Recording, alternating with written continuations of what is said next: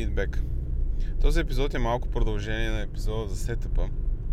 Представете си, че имаме проект, който трябва да а, представлява всъщност Slack който праща някакъв меседж в Slack, когато а, някакво съдържание някъде бъде изтрито или примерно а, бъде променено по начин, по който не, бъде, а, не трябва да бъде променено. Ние имаме такъв случай с Contentful. Ползваме Contentful до, доста време. А, там има някакви записи, които обаче не трябва да бъдат изтривани или примерно имат някакви плейсхолдери, които със сигурност трябва да бъдат там, за да може да бъдат, да бъдат използвани както трябва. И съответно Contentful се използва от нетехнически хора, и имаме някакви ситуации от време на време. решихме да си направим един Slack бот, който да да приема всъщност а, промените, които се случват там и да проверява, да, да валидира един вид а, всичко, което прави някой. И ако нещо не е наред, да праща един меседж. И това, по принцип, доста, доста интересен а, така малък проект за нас, малко нетипичен, а, но а, первах с въпросния колега на точно на тази задача и забелязах нещо, което а, според мен много хора пренебрегват и това е скоростта, с която получаваш фидбек от това, което правиш. Това, особено в нашата професия, е изключително важно, за да можеш да бъдеш нали, така ефективен и да си свършиш добре работата. И до голяма степен за това хората обичат според мен да пишат юни тестове. Тия, които обичат да пишат юни тестове. А, а именно факта, че там получаваш доста бързо обратна връзка за това, което правиш.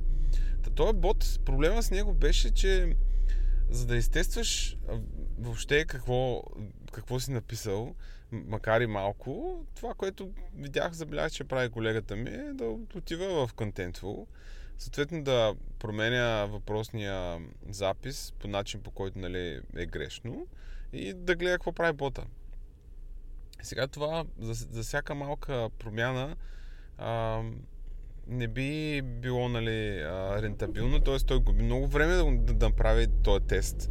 А, затова това, което правеше той е да пише повече код, да мисли повече за това, което а, ще се случи и когато вече си мисли, че е завършена нали, въпросната функция, да кажем, да, да отива там и да, а, да тества.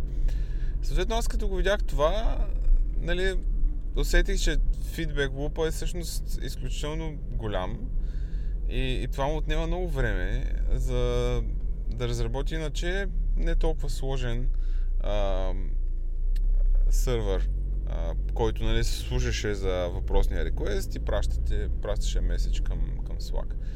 Та, това, което направихме е първо една серия от малки юнит тестове над функциите, които а, могат да бъдат юнит тествани, а останалото беше а, инвестирането на малко време в написването на правилен curl request, който да симулира всъщност а, реквеста от Contentful. Нали, за да раз... Това, което ни отнема повече време, беше да, да разберем точния payload, който а, ще се случва в отделните ситуации. Та, а, фидбека за мен е нещо изключително важно. Аз напоследък, напоследък, последните години, може би, инвестирам даже бих казал малко повече време, отколкото трябва в това да си направя средата, в която работя и под средата има предвид, примерно, въпросната част от апликейшена, да я направя удобна, удобна за работа, така че да имам много бърз фидбек. А, дори понякога времето, което инвестирам в, а, в този така наречен от мен сетъп, е, е повече отколкото да си свърша работата, нали? Но а, има един много приятен страничен ефект от това, а именно, че имаме инструменти, които в последствие ни помагат за разработването на нови фичери, на валидирането на някаква промяна. Точно както юнит тестовете. Нали? Тя до някъде идеята да имаш тестове е първо да валидираш какво правиш в момента, но си е инвестиция за в бъдеще, където а, ще ти помогне да добавиш нови фичери, да екстендваш това, което правиш. Та, фидбека е важно, важно да го има и важно е преди всичко, не, всъщност, не точно да го има, а важното е да се случва бързо, максимално бързо, ако може, почти мигновенно, когато направим някаква промяна. Фидбек.